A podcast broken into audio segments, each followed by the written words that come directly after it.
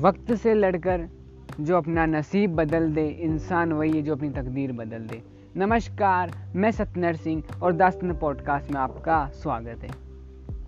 आज का पॉडकास्ट सुनने के बाद तुम कभी खुद को गरीब नहीं समझोगे। एक स्टोरी बताता हूँ। एक गरीब आदमी एक साधु के पास आया और बोला, साधु, मैं इतना गरीब क्यों हूँ? तो साधु ने कहा, तुम उधार नहीं करते हो, तुम कभी दान नहीं करते हो। तो उस आदमी ने कहा, दान? मेरे पास खुद के कुछ, मेरे खुद के पास कुछ नहीं और मैं दान करूँ? तो साधु ने कहा, किसने कहा तुम्हारे पास कुछ नहीं है? तुम्हारे पास पाँच अनमोल ऐसे कीमती रत्न हैं जिन्हें तुम बांट सकते हो। पहला कीमती रत्न तुम्हारे पास मुस्कान है। तुम तुम्हारी मुस्कान को बांट सकते हो। मुस्कान केवल मुफ़्त नहीं होती, ये दूसरों पर एक पॉजिटिव असर डालती है।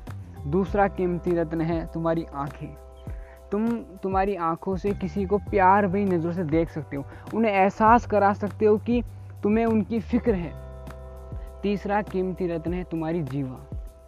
तुम्हारी बातों से तुम दूसरों को प्रोत्साहित कर सकते हो, उन्हें प्रेरणा दे सकते हो। और चौथा कीमती रत्न है तुम्हारा दिल। तुम इनके हितेशी बन सकते हो, उनकी खुशी, उनके खुशी की दुआ कर सकते हो।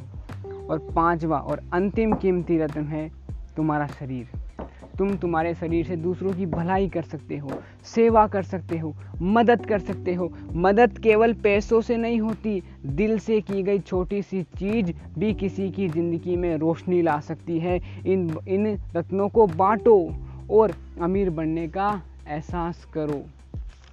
क्योंकि इस कहानी का उद्देश्य ये नहीं है कि लाइफ में पैसा इम्पोर्टेंट नहीं है।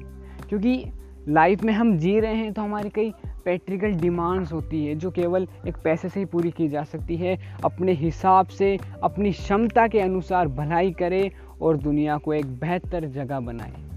और माय डियर मैं आपको फिर बताना चाहता हूँ, जितना हो सके उतना कंट्रीब्यूशन करें। जितना हो सके उतना, क्योंकि इस शरीर का कोई भरोसा नहीं है कब साथ छोड़ के चली जाए। इसलिए जितना हो सके उतना कंट्रीब्यूशन करें। और हर बार की तरह हमारे पॉडकास्ट सुनने के लिए आपका प्रेम पूर्वक हृदय की गहराइयों से मुस्कुराहट के साथ बहुत बहुत धन्यवाद।